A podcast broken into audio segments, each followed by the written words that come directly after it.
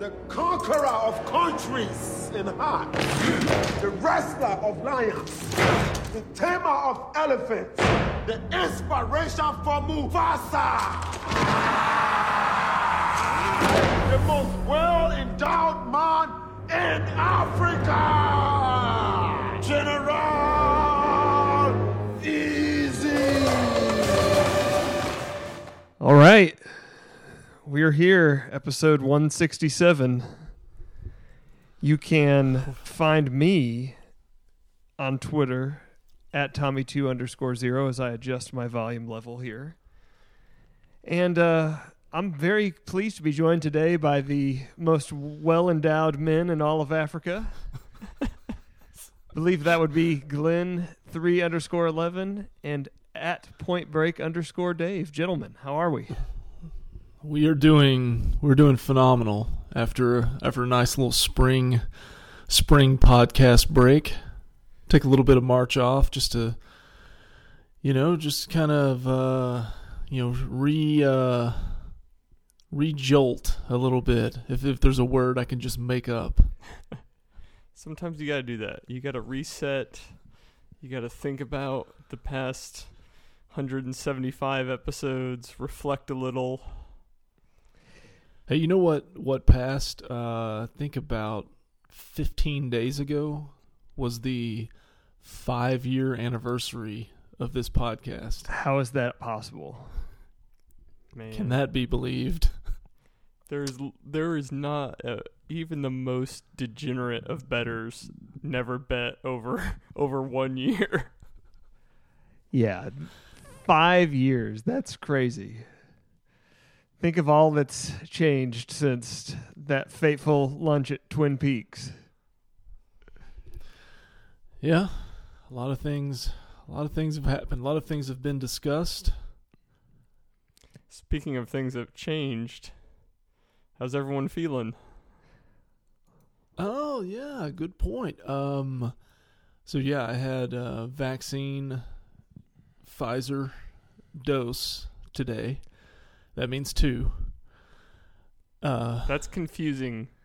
I agree. Yeah, since a vaccine is technically administered in a dose, I, I feel like that was Yeah. another example of poor wor- word choice from you.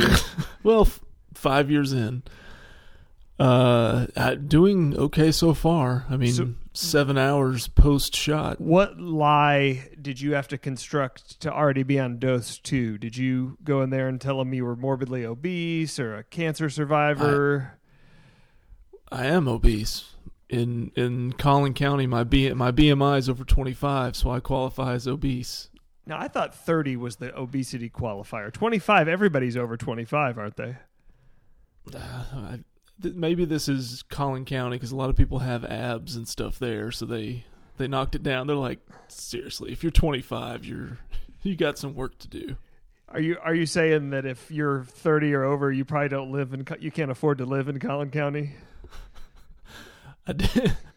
I did. Uh, I did talk with someone today who was signed up uh, somewhere in the Tarrant County area to go get their first shot, and then they got there and they were informed that uh, maybe they scheduled too many people and didn't have enough shots, so they had to turn this person away. And I was like, uh, I don't know what to tell you. I was pretty much in and out about 30 minutes, and they had plenty of shots, but I think I think you have to go to you got to go somewhere where the people look like the front line for Gonzaga. There'll be there'll be plenty of shots there. So, you guys want a COVID update f- for Point Break, Dave? Sure. So, as you guys probably know, my my feelings on it were very. Uh, let's put it this way: I wasn't I wasn't fudging any medical details to get the shot early. I was very passive about it, and then something changed, and that something was. At the end of this month, I have the Murray Brothers golf tournament, and we were informed by the event hosts of that that hey listen if you want to play golf you want to do all the after parties you want to do all that it's basically like the NBA bubble of you either need to show a vaccine or you are going to get it tested. You have to go get the vaccine or the COVID test every, every, single morning. day. Is And I that the is that the like- swab? Is that the deep nose swab? I think I'm not sure. They didn't detail what it was, but then I suddenly became, hey, you know what sounds better than that? Just go ahead and get in the vaccine. so, uh, one of the guys I work with that's also going on the trip sent me a link um, for a town, a very small town uh, north of Austin. That, and this was, I guess, three, four weeks ago. They're like, no A1, B1. Like, we have more vaccines than we have people, so it's wide open. So, much like Glenn, I got my second shot today at, it's actually right at 12 hours as we're recording this. So, if I keel over at any point. But I have a very funny story about getting the shot that I have to share with you. So,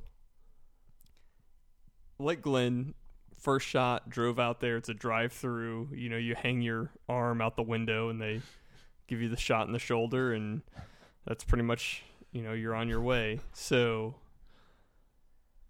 I drive up for the second shot. And I think I even mentioned this one time when we were talking about flu shots and mentioned that I get it at CVS in the just overall cavalier attitude of just like person don't know if they're a doctor they could be the CVS cashier walks out with a syringe and you're just like yeah sure wh- whatever He's got a white coat on. yeah it's it's fine it's fine like you buy like a used car or a house you're doing all these inspections and getting all these reports like someone injecting you just like yeah whatever like Well, they had on gloves, so surely they were legit. So, and this is a hundred percent a shoot. I drive up today, you know, same place, town I've never been to. Well, other than the first shot, just drive up. Don't know this facility. Don't know anything. Pull around. Have my little card. They're like, "Are you, you know, first or second dose?" I'm like, "Second dose." I show it to them. They're like, "Okay." Pull up to the next person. I'm not really paying attention because I, I was listening to something to wrestle with, and I was trying to turn it down because we were about to get a Jim Cornette impersonation. so I'm not really paying attention to the lady. So she comes up, she you know does the alcohol swab on my arm. She has the syringe, and I'm like I said, I'm messing around. I see it out of the corner of my eye. She like brings it to my arm, and then in like a weird like concern in somewhat disgust face, she's like, "Oh, oh, hold on, I'm not injecting you with this." Walks over, like starts talking to a guy at a table, like pointing at it and pointing at it, sets it down, gets another one, and walks over. Tell me you asked her what was going on. I, I was like, I was like, "Is everything okay?" And she's like, "Yeah, yeah, don't worry about it." Mm. Maybe that was just the first one again. I like that's why I don't know. Are they different? Uh, I'm not a Or doctor. maybe I, maybe that one had just been out of the freezer a little too long and had maybe turned. Or that was like the, the I did drive by a prison. That was the lethal injection. they they got it mixed up. we're doing drive-through lethal injections now. So what are the Yeah, what are the one? odds that in this highly scarcity world of vaccines that both of you have your second dose on the same day and it's also the day we chose to record the podcast? I feel like that parlay would have paid off very big. If there's anything in this world that's scarce, it's it's not the vaccines. There there's plenty of them. Dave, are you part of the Pfizer fam or are you a Moderna bro?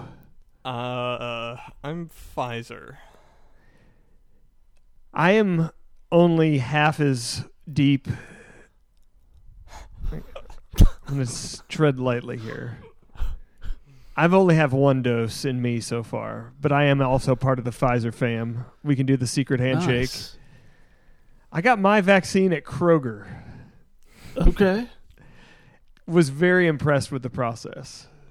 Do they just point you to like the the Velveeta shells and cheese back there and just see Roger? Is that what they do when you're at 24 BMI. They're like, go get you some Velveeta. the the um we're not as far along as Texas, so they still have restrictions here about who can get it.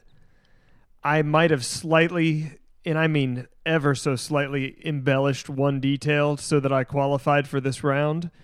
But when you get there, they don't verify anything. No. It, It's uh, it's basically just did you sign up online? Okay, great. Here, get in line.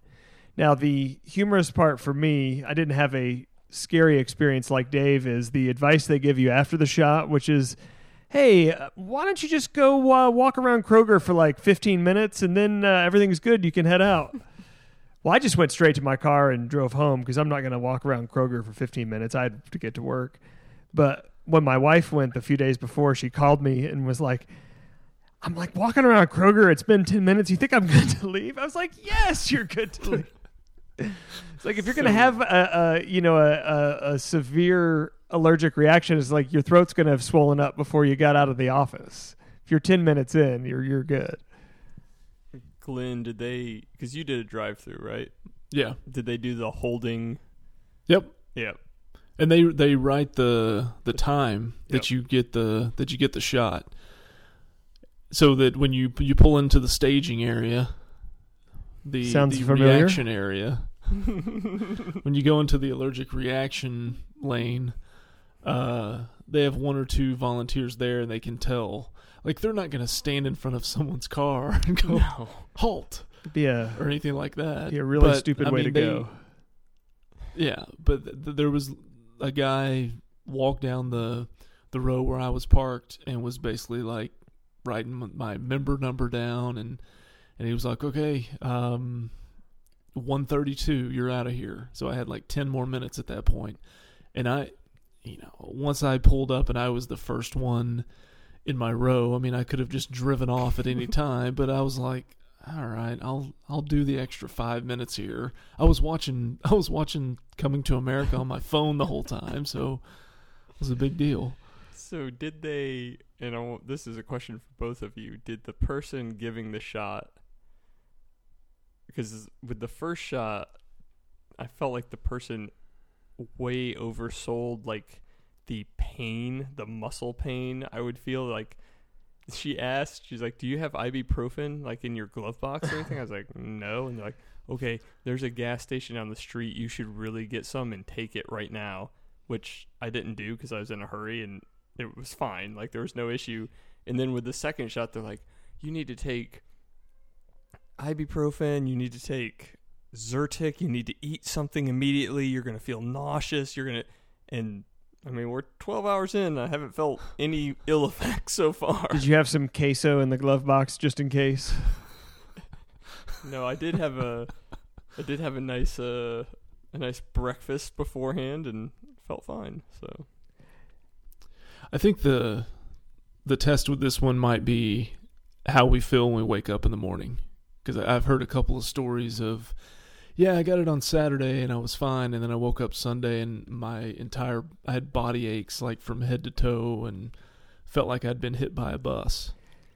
I'm I was talking to somebody just yesterday who was in that phase. They had uh, so I guess they were a day ahead of you guys. They had gotten it late in the day, went to bed, and woke up the next morning and had to had to bail out of a nine o'clock meeting because they were in such body ache, just hell. And then they laid around in bed all day. And then I talked to her at the end of the day, and she was like, "Yeah, about four o'clock, everything was fine, and I'm good now." Mm-hmm. And then she was back at work today, no big deal. So I So it's going to be Go ahead, go ahead. I plan to be at the gym at five tomorrow morning, but just in case, I got my my heavy lifts in today. Just in case I don't feel good tomorrow. So I was gonna say that's uh, mine's not gonna be at five. It's probably gonna be more six o'clock. But uh, that's gonna be the decision point. Am I saying there's some body aches here, but I feel like I have a couple things I could go ahead and just ingest, and I'm gonna be able to overcome this for a couple of hours. So have you guys? So obviously, again, I'm only one dose in, but I didn't have any side effects at all. I didn't even have the sore arm. Did you guys have you guys experienced anything that you would say was even slightly amiss? it was a little sore, like probably less than a flu shot, but from the first dose, but that was it. Yeah, pretty much same here. That's good. We'll be uh, we'll have to we'll have to get live Twitter updates on uh, day two side effects from you guys. That'll be convenient since this will This post come out after it. Yeah, we'll have to I'll have to think about I'll have to kind of plot out a timeline in my mind to make sense of all that. That's not why we're here. We weren't here to talk about the vaccine. We we're we thank you for doing your part to help America heal. Dave so he can play in a exclusive high dollar golf tournament. Dadgum But that's not why we're here. We're here to talk about 2021's coming to America with the numeral 2 inserted in the middle. Also, dose in Spanish. We learned that earlier. Yes. if you wanted to get your second dose. Initial thoughts before we go through the movie. I, I tipped my hand to you two because about 20 minutes in, I was so happy with how things were going. I just fired off the premature text of, like, guys, this is amazing. Well, I mean, for me, I would say before I watched it, um, certainly tempered enthusiasm because there was no way that they were going to make something that was going to completely measure up to the original. So I had set myself up for this can be good and still only be 70% as good as what I thought the first movie was. So and I feel like we were we were going to get we're getting the same characters, we're probably getting a lot of the same jokes. So th- those were my expectations going in. So for me, and I'll go ahead and give a. This won't get into any of the details of the movie, but I would say my uh, when we first heard, and this was years. Like I feel like the rumors of this being made came a long time ago, and when I first heard it, and especially after. After we did the episode and I watched the failed pilot of the sitcom coming to America, like I was very dubious about the whole thing. And then it started coming out that, you know, essentially they had the whole cast back. And then I started getting more excited. I was like, all right. And then I saw the trailer. I was like, oh, all right. I'm I'm feeling good about things. And I will say overall, like I liked the movie. It was fine. But I'll tell you what there was a moment when I was like, oh no. And it was basically like not we'll get into the whole plot of the movie and everything, but uh, Eddie Murphy and Arsenio Hall come back to America to look for the sun. You probably got that from the trailer. And I was like, this is going to be the movie. Like the whole movie is going to be them in Queens trying to convince him, trying to find him.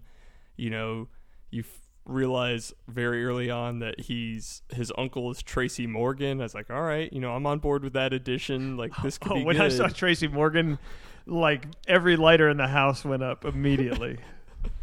But then, like five minutes after they get to America, they're back in Zamunda. Like the convincing him, the you know going around Queens, that was very short lived. And as soon as that happened, I was like, oh, like this is not what. And they go back to Zamunda without Tracy Morgan, and you're just like, oh, this is not what I was thinking it would be. And it turned out fine. There was other parts where you got to see some people, but that's what I wanted. I wanted the whole movie to basically be them in Queens. Like I wanted just rehashing the same bits, which I know wouldn't have been like a new movie, but that's all I wanted.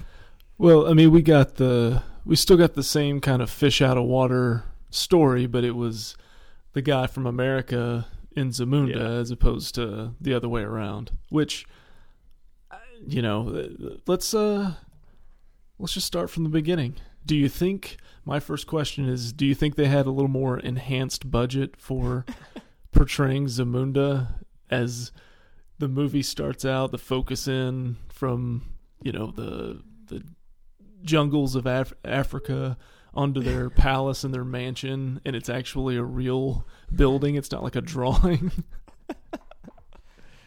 the fact that they opened with essentially the exact same flyover, only obviously, like you said, way better done, and then we immediately get Oha. Like I was just like, yes, thank you. And I So- I was certainly keeping count of who looked better, worse in these movies, and I feel like Oha looked great. I mean, you know, you got to age everybody, but he looked great. Lost weight. It's got to be like seventy. Maybe well, maybe in this, maybe in his sixties. I'm sure we could Well, look he that was up. very young in the first movie, so I would assume he's younger than the majority of the cast. hmm. I'll tell you who looked the best, but uh, we'll get to that in a second. Uh, we'll go chronological. Well, I mean, as we start the movie, the first time that I popped was we get the you get to see the the palace, and then we're we see the the rose bearers, and you see the staff and the in the house, and then we're going to the king and the queen's bedroom, and they're waking them up, and then they pull out the little triangle and just hit ding, and I just Treasure uh, chest. and I just about fell out of the chair, and we're like seven seconds into the movie. They also have a nice, uh, nice kind of flyover shot of a bunch of framed photos, and you see the mighty sharp framed photo. You see his like uh his McDowell's employee of the month Yes. with a little, little hat with a little furry ball on the top. Amazing. They very quickly paid homage to the first movie, which obviously is the only reason anyone's watching this movie. So well done. yes, lots of uh, lots of. I mean, even and we, we'll get into it more, but I mean, even in, integrated. I What I would assume would be unused footage from the first movie in some places, or very clever, a very clever editing to make it seem that way. It was, yeah, very well integrated with the first film the uh, the opening scene, a couple a couple of things, and this probably is going to Dave and I are probably going to have the exact same point here. But one, as they're setting the stage of what's going on present day in Zamunda, there is a McDowell's that they've opened just like literally in the middle of nowhere in Zamunda. It's just a McDowell's like in this giant field. So great. And of course, you know, Cleo McDowell portrayed by or John Amos portraying Cleo McDowell, the great John Amos, uh, is wor- I guess he's working there. He's probably followed his daughter to live in splendor in Zamunda, but he's working at the Zamunda McDowell's, and he was my guy of of everybody. Man, he looks great. Cleo, he's the actor playing him is 84 years old in real life. Wow. he does look great. Yeah. You know who doesn't look great? Louie. Uh, Louie Anderson. I'm surprised that he's still alive. He he So- he may not have been in this uh, scene, as far as I'm concerned. So, two things there. One, they when they first cut to that McDonald's, you see the exterior shot. I was in the, my head. I was just thinking, please let Louie Anderson like be there. and then they cut to it, and you have you have a Cleo in the foreground, you know, talking, and he's in the background. And I almost wanted him to just leave it at that. Like the, you just see Louie Anderson back there, and that's it.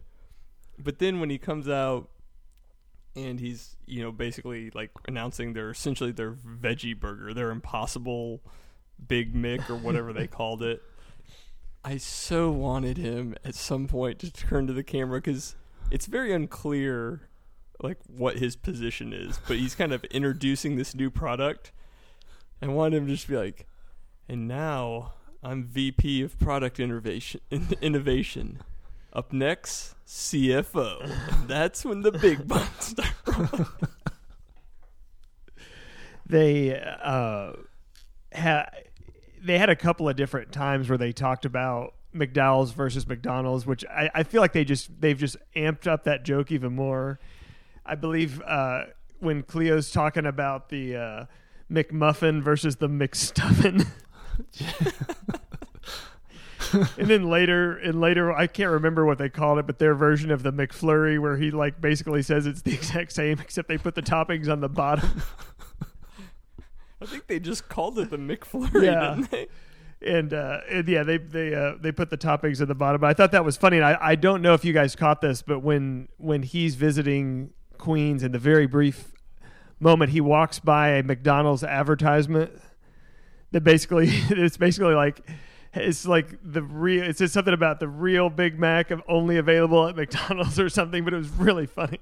Oh, I didn't notice that. Yeah, I think their I think their dessert was the McFlurby, the McFlurry. Oh, and they just put they just put the toppings on the bottom. but yeah, it's just funny to hear Cleo refer to the McDonald's people Yes. like they're just always after him. They uh, they also in this setup part of the movie, and this is going to be important for the plot line later, is that uh, Prince Akeem has three daughters, but no male children, at least that he's aware of at this time. yeah, and the when uh, as Glenn mentioned, they wake him up with the the big unveiling of the triangle. it's their 30th anniversary, so that's kind of cool. You know, he the first movie started on his birthday, and this is starting on his anniversary. Lots of symmetry. We also get to meet, and if I'm going too fast, please feel free to stop me. We get to meet another Well- character that's interesting. I just wanted to say we meet the daughters. I think, or soon after we meet them, is the coming to America classic bow staff fight scene, and this is where I have in my notes because there's a lot of. I mean, obviously, it was a stunt double, but they also get a lot of tight close-up shots of Eddie Murphy. He looks great. Like, is how old is he now? He looks phenomenal. I don't think. Let's see. He's got to be pushing sixty. Yeah. If only that's been if only somebody had made up an expression about that.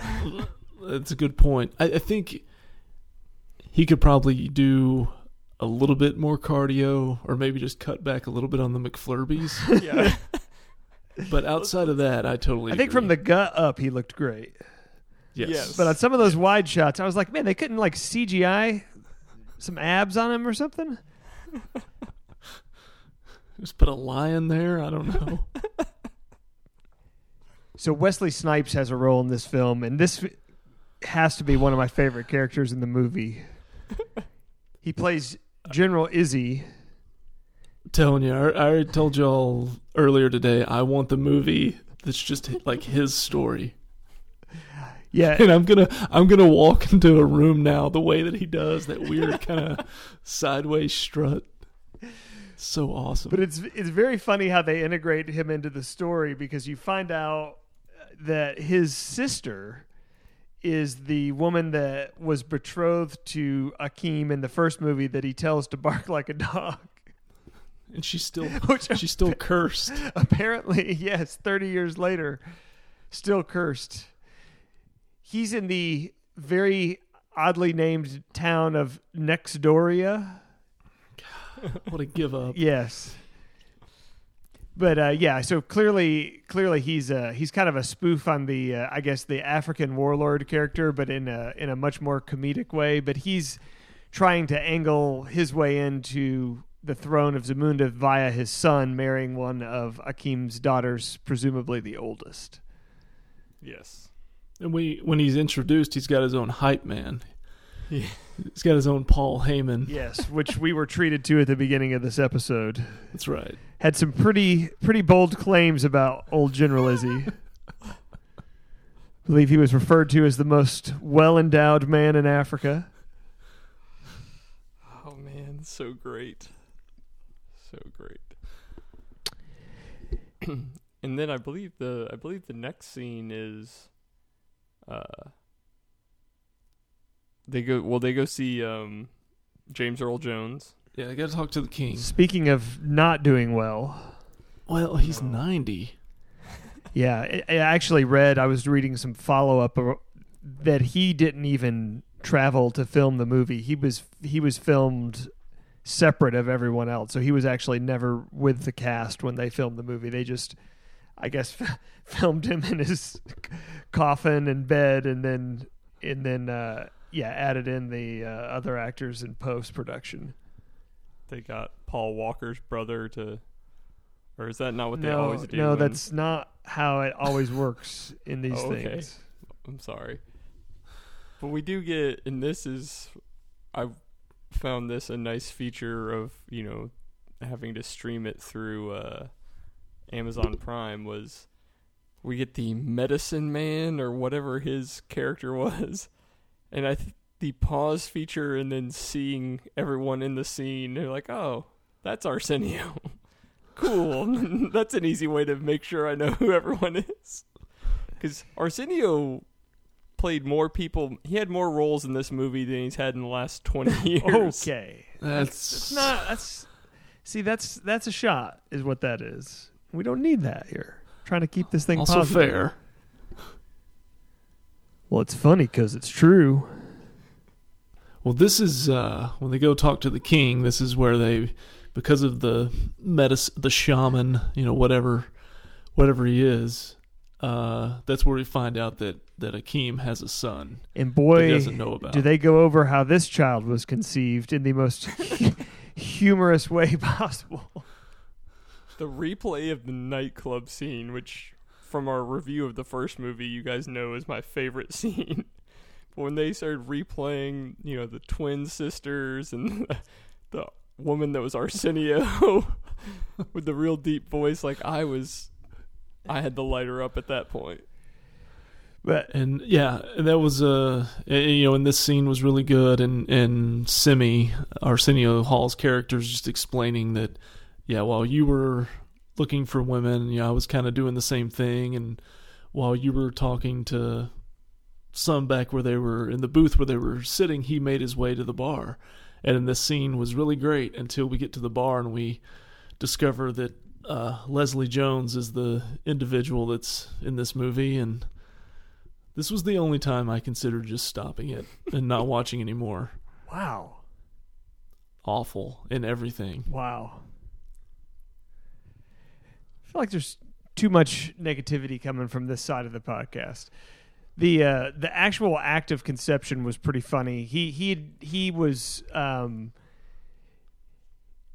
he had been, I guess, inebriated by the secondhand contact high of the woman, and for I guess for his whole life had thought he had hallucinated about a buffalo, It was a wild boar a wild boar. Sorry.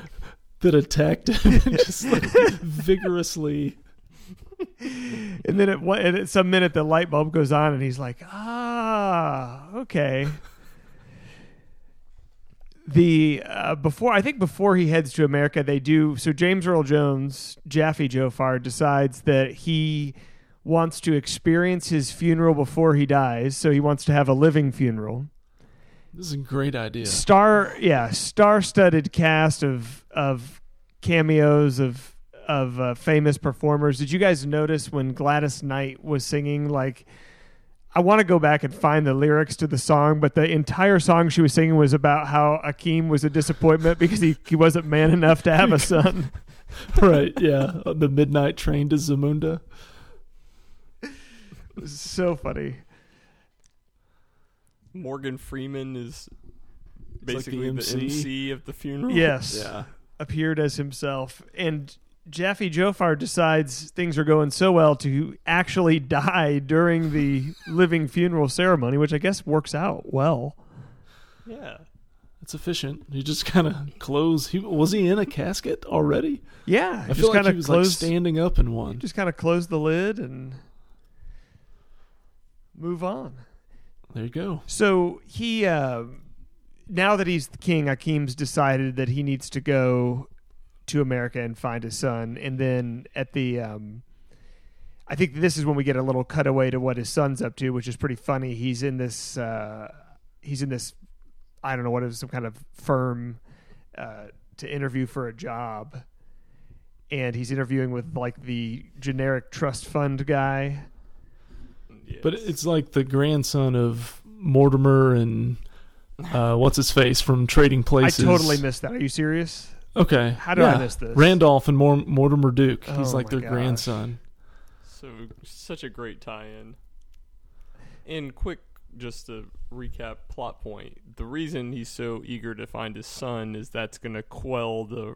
He's going to marry the warlord's daughter, and that's going to save his own daughters from having to marry the warlord's crazy son. Right, right, and gets yeah, gets him out of out of the weird succession problems that they're having there. Yes, it's a Well, good, good it's also that you need he needs a son, he needs a successor because they inform Akeem that once King jo- Jaffe Joffer passes away, that Akeem's going to be assassinated within like a month. Basically, because just people don't respect him. yes.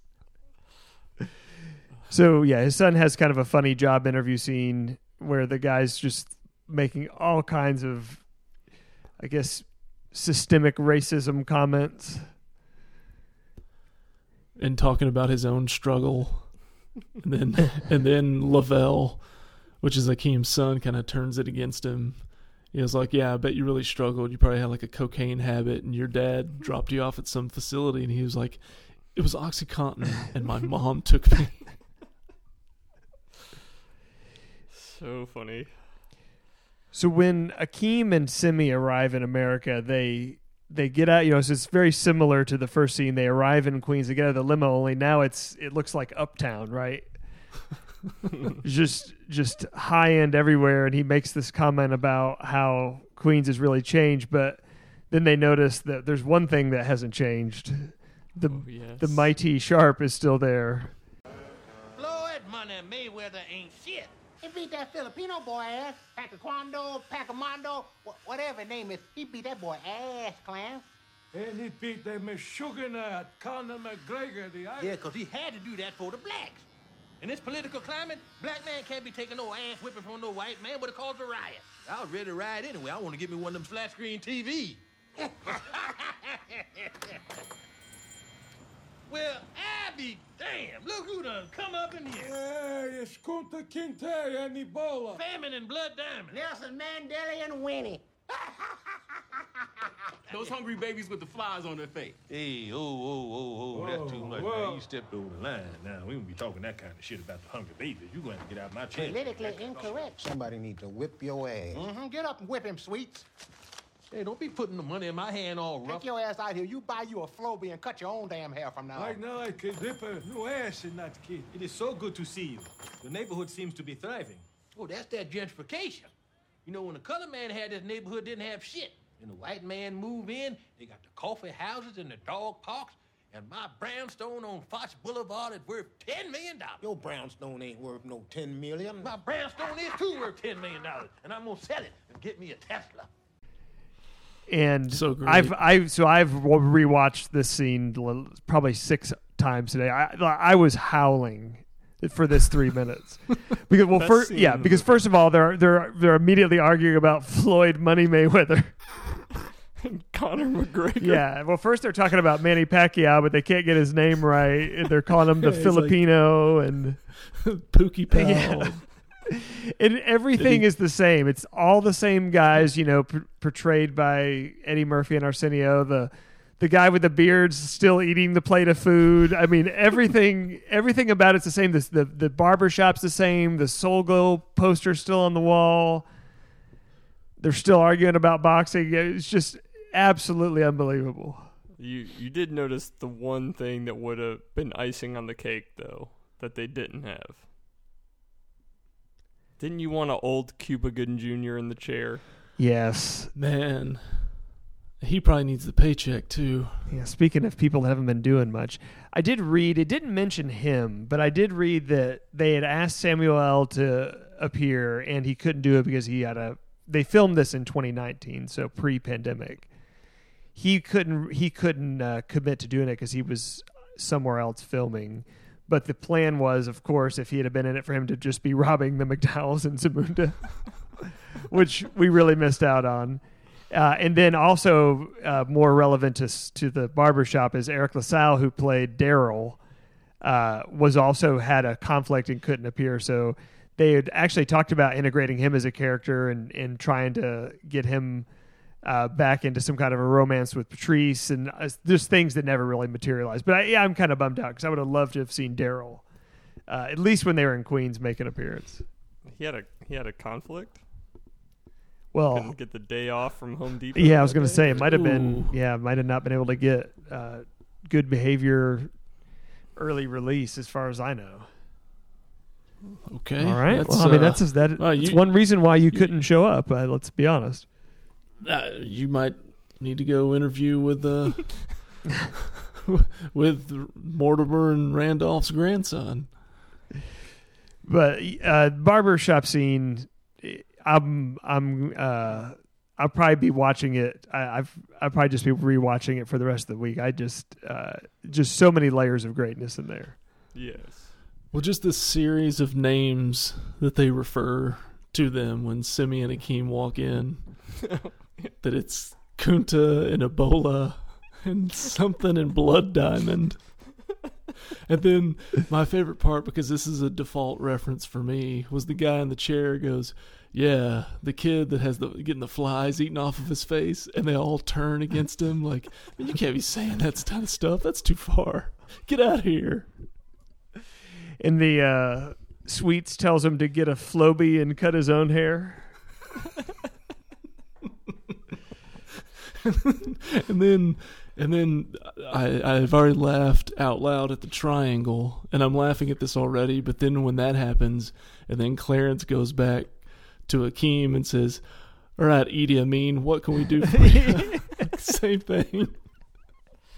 And then we get the the amazing. Well, is it in this one or when they come back when Clarence is talking about his brownstone is worth Oh no, that's here. ten million Yeah. because they gentrified Yeah. the He, neighborhood. he explain yeah explains gentrification. He says his brownstone's worth ten million, which immediately the other guy's like, "Nah, your brownstone ain't worth ten million dollars." yes, it is. They they go back and forth. Uh, they talk about Obama, then then uh, I, you know alluding to the fact that everything was bad under Trump, and then I believe I think his name is Sweets says or no, the the uh, the other guy, the German guy, says the Nazis are coming back, but they're they're dressed they're dressed like Geek Squad members. just just a, a lot to unpack there. It was brilliant, just brilliant. But they do show the picture that was drawn by the shaman, and they all immediately. So this is I'm with Dave now because I thought this was going to be this long drawn out search for his son. And they're like, "Oh yeah, we know that guy. He's at Madison Square Garden scalping tickets to the St. John's game." Which great St. John's reference again. Yes, I picked up on that too. No, I kind of wanted, I wanted, uh, I wanted, like I said, I wanted them to stay in New York, and I also thought it would have been funny if, while they're looking for Akeem's bastard, they find like six of Arsenio's. like Semmi just got around to. Amazing. But yeah, he he he goes to MSG that night, finds his son. The son brings him back to the apartment where there's like a hundred people living, which was really funny. But this is where we meet Tracy Morgan. They're it's it's fairly funny, but they're they're kind of saying, you know, more or less that they don't want to. They you know like this isn't happening. Get out of here. And Arsenio kind of trips in like his suitcase with just full of money falls out, and all of a sudden everybody's like, "Hey, never mind. This sounds It's got like great." ten grand in there. yeah, like a gold bars. and I'm uh, most of the time pretty anti Tracy Morgan, but I I did enjoy his work in this movie, Es- especially when uh, we get to the point where you know Lavelle's going to go to Zamunda, and his mom is going to go with him. We've we've negotiated that, but nobody else is going. But Tracy Morgan's character just wants to make it known that you guys might be leaving, but my PlayStation is staying here. like you're taking the the boy who I've basically raised as my son for 30 years, but the PS5 stays here in the apartment. Oh, so great. So so very in very quick succession they they head back to Zamunda. Of course, Akeem hasn't told the rest of his family that he's bringing Lavelle back. So there's some immediate tension between he and his wife. They put Lavelle up, and the next morning we have the royal bather scene. Unbelievable. They- They kept the movie very. Uh, I guess it was PG thirteen this time. And then obviously, I mean, had to be intentional. Like we're we're gonna want to Yeah. get to a wider audience. Yes. But the uh I, I won't even talk about the mom's royal bather scene, but I saw that joke coming a mile away. Just Oh, leave it at that. Yeah. Yeah. Uh, can we, uh, as we've returned to Zamunda and he you know he's brought the son with him, and that's being that news is being revealed to Lisa McDowell. Can we uh, comment on has she aged in thirty years? She is somehow aged 80 years in the last 30. You really think so? I did not think she was looking good. She looked like she ah. was Oh. in poor health, but her skin looked great. Like she didn't look old, but it, it- there's something about her Yeah. that made me feel like, man, I hope she's doing okay. Like a little gaunt, Yes, maybe. Yes, Okay, she did not have that. a BMI high enough to get the vaccine. I don't believe. Well, we can't all can't all be so lucky. So the next day, they revealed to Lavelle. A cou- I mean, a couple of things happen, but but essentially, they want to they want to marry him off, as Dave alluded to earlier. But the I mean, hey, could do worse. Let's let's not uh let's not bury the lead here. But he has to pass the princely tests. So I'm already back in now. I'm like, okay, we could get some comic value out of this. So the most outrageous of the princely tests is that he has to cut the whiskers off of a lion with these like tiny pair of like toenail clipper scissors. The funniest part to me about that is just picturing, uh, you know, wh- whoever's in the room with Eddie Murphy, and they're just coming up with ideas, and whoever comes up with this idea, I just because it's just so ridiculous and just so stereotypical for what you would, you know, what you would think. So as he's going through this princely process, and there's a lot of different little short, funny throwaway scenes, but at, at a, the, he he reaches a point where he feels like he can't do it, and he needs some backup and inspiration, and that gets delivered to him from America in the form of good old Uncle Reem, who has now made his appearance. Uh, that's Tracy Morgan's character in Zamunda to help uh, help kind of help him develop his princely walk and some other other important elements of the prince test. And man, I'm telling you, you you got to turn this thing around on Tracy Morgan. Thirty Rock, No, he was I'm- genius. I'm good with with this movie, but most of the stuff I see him in, I can I can do without. All right. Also, in this time, uh, Lavelle, in all his pampering lifestyle that comes with the prince uh, gimmick, he uh, meets his barber, The royal barber. a- His groomer. his groomer, I guess is a better, who is a very attractive young lady, and they uh, they have a connection pretty much immediately. They don't have any don't ugly staff working there in hmm. Zamunda. No, Joe What a great country! Jaffe Joffer did not put up with anybody that was not attractive. They've combined the business model of like medieval times McDowell's and Twin Peaks into their into their palace. So as he's progressing through the princely test, he's getting better and better, and he's remembering all of the ancestors. He actually figures out a, a way to get the lion whiskers by kind of building this improvised trap, which I don't think I would have risked my life on that one. That thing seemed pretty rickety. And then when it's all done, they're going to give him the final test, which is this public circumcision. This, this was is a great scene. amazing. and it's the shaky old shaman and he's like got this contraption where he's supposed to put his wiener in there and he's gonna circumcise him but but the whole thing turns out to be just like a gag on him and they like have like I I don't know some kind of root vegetable that they they, they cut And and also, the shaman, the shaman is going through the lineage of all, all the foreskins of the past kings that he's kept, and he gets to Akeem's, and it's really long. It looks it's like so big around. It looks like a like a rubber gasket you put in the toilet tank. And then uh, uh, Lisa and the uh, Lavelle's mom kind of like nod knowingly to each other, just like, yeah. I'd buy that. but yeah it ends up ends up being a joke on him and, and everybody's laughing because he he trusted them so much that he was going to let the shaman do it and, and i believe i don't i don't recall the exact lie, but he was basically looked at his mom and said well we already did that she's like i just let him get a little bit more it's fine Just don't worry about it. They move on to the uh, the I guess the day before the arranged wedding party, and he's really starting to get cold feet at this point, and he goes out and he's talking to his uh, the royal groomer, and uh, Well, they basically reprise the he meets his queen to Yes. be, and it's basically the I like everything you like all over again, and that gives him the this isn't what I want. Very similar to Akeem in the first movie. Yes. So they they he ultimately decides that he he's out. Like he wants to hightail it back to Queens, convinces her to go with him, and uh, and they they kind of disappear in the in the night.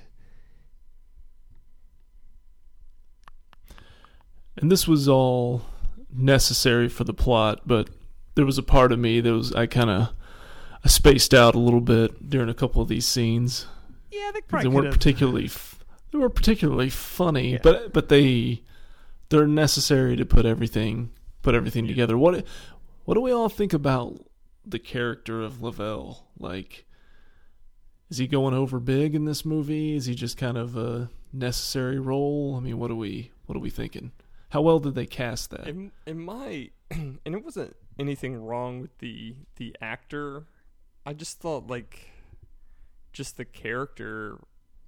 He was mid card at best. Let's I- put it that way. Like he's he's gonna put in solid work, but he's getting Eddie Murphy and Arsenio Hall over. That's his job. See, to me, he was like the tag team partner that a couple of times, you know, he's kind of been late to get in to break up the pin. So while he's not full blown turned heel, I just kept waiting for the turn the whole movie that never happened.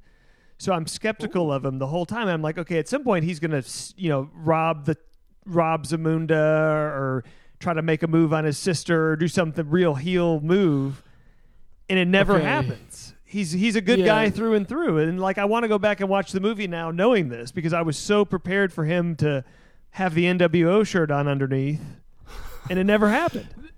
Now, I didn't get that that he was going to, uh, you know, turn completely heel, but I absolutely got when they first bring him to Zamunda and introduce him to the family and to his half sisters. But like the oldest sister, I got the vibe just from the movie and the dialogue that he, he was interested in her, not just in nice to meet you. Like I was like, they're not going that direction, are they? Boy, talk about yeah, no. talk about a fun family film that went south in a hurry. See, I never got, I never got the either of those vibes from him. overall, I thought his character was his best moment was probably in that interview scene at the beginning, Yeah. and then from then on, it was just kind of it was okay. I mean, there was parts of it that he was good, and there was parts of it I was just like, eh. Let's uh, when do the My-T-Sharp guys walk back in? But he might have played his role very well because the idea is that he's never going to be king. The the oldest daughter is clearly the alpha, should be the queen. So he has to play his part good enough that he's likable, but also not that you're disappointed that he's not the king in the end of the movie. So maybe he maybe he actually played it perfect, and we're uh, we're just being too critical. I don't know, but they're back in America, and he wants to get married that day. And thank goodness Uncle Reem knows just the place to go for a daytime wedding on a Tuesday. And it's here that we encounter the old pastor from the first movie, which by the way, I mean that that that's the chicken bone scene from the first movie with the old pastor. That I mean that may be the the pinnacle of that movie for me. Oh yeah, donations, donations. I thought it was a trash can. Is yeah, my favorite. Well, just yeah, and just the whole scene when when the pastor's up there talking. So he's still working. So he's you know it's been thirty years, but he's still working. There was a hot tub in the background for some reason. telling you. I guess it was used for baptismal purposes, but But yeah, just not not the normal scene. but as the of course as predictable, you know, right as they're in the middle of the wedding, Eddie Murphy's, you know, he's he's chased them, you know, chased them, run, gone after his son. There's a little bit of a reconciliation. They decide, you know, the the um, woman, the royal groomer, decides at the time, you know, hey, maybe this doesn't really feel right. Maybe we should go back to my home country. And Eddie Murphy's like, great, you know, let's all go back and and do do this thing in Zamunda. There's also when he's trying to find the chapel. There's a funny tie back to the first movie when he's trying to he jumps in front of a car, but it's like a Lyft, and it's just like this real hipster guy. He's real polite, and he's like, "Oh, sir, you have to," instead of the the you dumb f Yeah. from Yeah. the first movie. He's like, you might need to download the app. It's uh, it's rush hour, so you know there's going to be surge pricing. So funny. I enjoyed. that. Meanwhile, while Eddie's away in Zamunda, General Izzi, I guess I don't know what he's trying to do. I don't know if he's trying to take over the government or he's just trying to find out where the sun is. But I had to go back and erase the second note I made, which was why do they always show him fighting with these staffs? What good does it do? Because we actually get a real world staff fight. and the daughters and Semmi, they uh, they take it to old General Izzi and his boys. It's great. Yes, And he just kind of gives it up at that point. Yeah, he just kinda Uh, gets- he- he- put back in line like the dog that got wounded and there's no more trouble out of him. yeah. he's a very interesting character because they have like the where they go to his camp and he's like training the children like like a real like full heel warlord and then like every other time he's just kind of this real comedic passive like oh okay Well, they show they show Nextdoria, and it's got billboards of him just smiling and stuff, and then it shows the all the soldiers are training. They're lifting weights and they're doing shake weights. And then, like two of them are, are doing the dance thing that's at Dave and Buster's, while Yeah. somebody stands behind them and they're like hitting their legs. And he's telling stories to the children. And he, I forgot what he finishes the story about. I can't remember if it was a story about himself or whatever. And then he tells them to run and go play, but be careful with like the AKs and no C4 today. And the sarin gas is Yeah. very dangerous. Yeah, don't mess with the sarin. It's very dangerous. So great. So so after this, they they get back and there's kind of a, an elongated you know wedding celebration scene to end the movie. There's another, and I and I, I talk about another one I saw coming a mile away. Is they're teasing who this musical guest is going to be, and you know Lavelle's guessing like you know all these top tier things, and she's like, no, no, you know, and of course it's Randy Watson and his band. yeah i wanted to look up where th- was the band all the same people You know, too? I don't know. I'm assuming it was. I mean, it feels like they got everybody back. I mean, Yeah. almost everybody that that they could. Um, they got This everybody was- back. Yeah. So we get Randy Watson and Sexual Chocolate out on the stage, and then they're painting to the various people in the crowd, and the My-T-Sharp guys are there, and Clarence just has his head like in his hands, just in complete disappointment as to what he's seeing. and the the short one is that sweet Yeah, I think so. he's loving it he's That so good. happy Oh yeah, but overall, I mean, it was it was not that long. It was silly, but I was I was fully pleased. Like my expectations were so low going in because I'd already gotten I'd already gotten wind of bad reviews from people that I'm friends with that said it was terrible.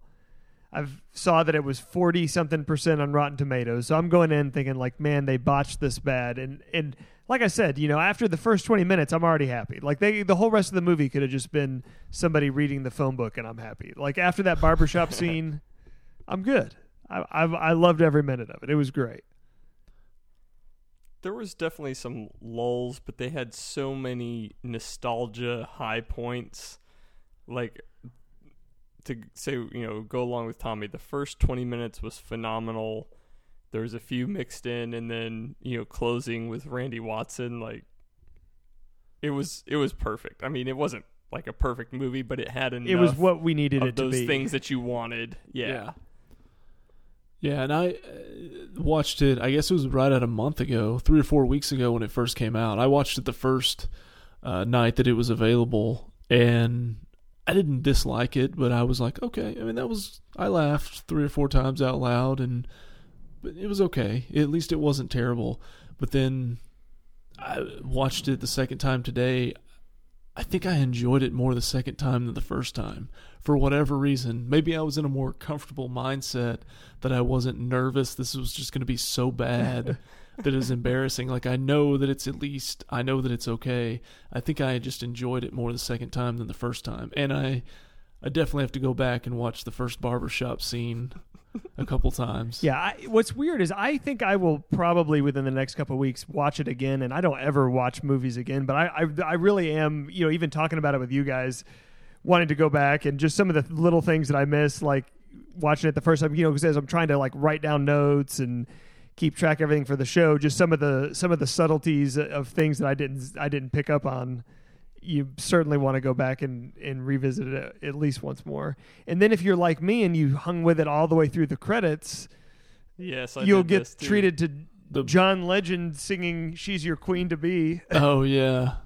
Well, you also at the very very end get a the uh the white barber shop guy telling a joke. Remember he tells the fly or the I don't have a spoon Yeah. joke. Yeah, he tells another joke at the end of this one. Yeah, and there were some there were some pretty good outtakes, and it was all in all like I I left with a smile on my face. So, uh, didn't towards the beginning didn't Oha sing a song again He did. at the at the living funeral? Can you can you get your don't you have a buddy that that specializes in singing we do, Oha we do. yes. songs? Maybe we can get one of those. Yeah, we could get a put in a request for an Oha song. Could be done. Oh man. But Definite definite thumbs up. That do do not make a third one. Le- No, no, it at this is this is where it needs is- to end. But they, this was well done for what it was. It it delivered what I needed. Like I don't think I would uh, let them. I'm not gonna let them watch it now. But I mean, even this movie, in like a couple, two or three years, like I would let my kids watch this movie. Oh yeah, They're they not gonna watch the first one. no the first one yeah. Compared to this one they tamed it down and even I don't remember which scene it was but yeah they didn't there was no f bombs in the movie and they even said they called somebody an mf one time like said the letters. right. I was like boy we've gone soft in thirty years here. But I think the I think the important thing that they did was they made sure they got everyone back. Cuz I think this was a movie that, you know, if you didn't have Cleo and you didn't have Oha, it would have it would have felt much flatter to me. Yeah. But the nostalgia of seeing all those guys, they're all still alive, which is good. You're just like, yeah, this is awesome. Well, I mean, and that's some of the where there's criticism. It's like, well, it's just the same guys and a lot of the same jokes and the same. Well, what do you expect? I mean, That's what I wanted. I wanted Yeah. more of Yeah. that actually. Oh don't start and that's what I. yeah don't start reading those reviews please. no, no, no, no. I'm not Because do somebody. I mean, somebody I actually wrote a review that said that they didn't do enough to attack the patriarchal society that the first movie laid out, and I was like, kind of that was the whole movie, but okay, if you want them to do more, Yeah. It's a movie about a fake African country where they have a knockoff McDonald's. I mean, I'm not. yeah, let's, We're not getting into that. let's not get into things too deep here. I mean, what I equated it to was like when they made The Hangover Part 2, and they basically made essentially the same exact movie, just in a different country and setting. And a lot of people were like, wow, that's, I didn't like it. It was just the same movie again. It's, it's, it's The Hangover again. I mean, that's the point. And then they made a third one where it wasn't like the first two, and it was god awful. so I don't know. Well, I thought this was a good movie. Yeah. I, I enjoyed it. it's not like coming to America was based on like a six book series and they, they had this whole canton of work to to go off of. Oh, I loved it. though. Yes. I loved the barbershop scene. was I loved Randy Watson. It was Just great. excellent. so I think um, our next couple of weeks, as far as shows are concerned, are uh, I think this is the uh, two weeks of the year. If you uh, are not in for the wrestling content, This is not a good time of year for you.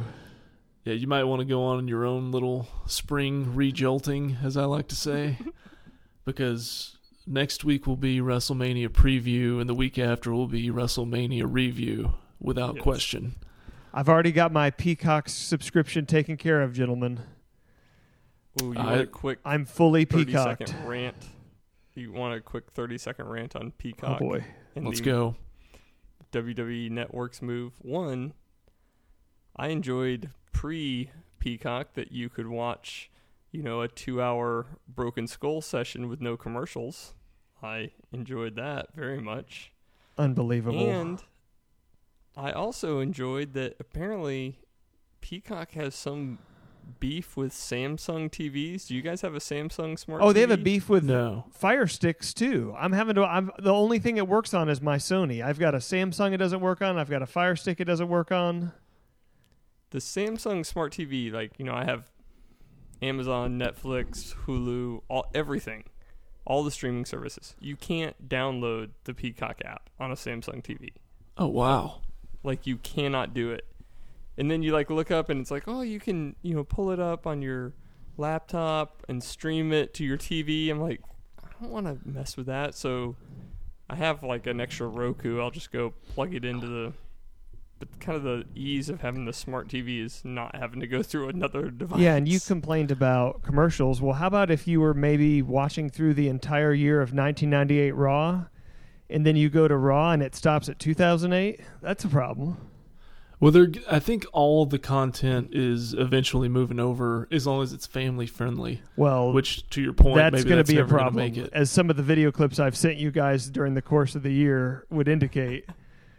Because I think they're going through, it's, isn't it like 18,000 hours? Yeah, there's a lot that they're going to find objectionable in the year 1998. Luckily, I'm almost done with the year, but yeah, that I think I think they're going to have to do some pretty heavy censoring there to keep the uh, family friendly moniker. I saw an article that said they've already come out and said when the sketch where DX impersonates the Nation of Domination, they're like, yeah, that's it's not that's going to be edited out.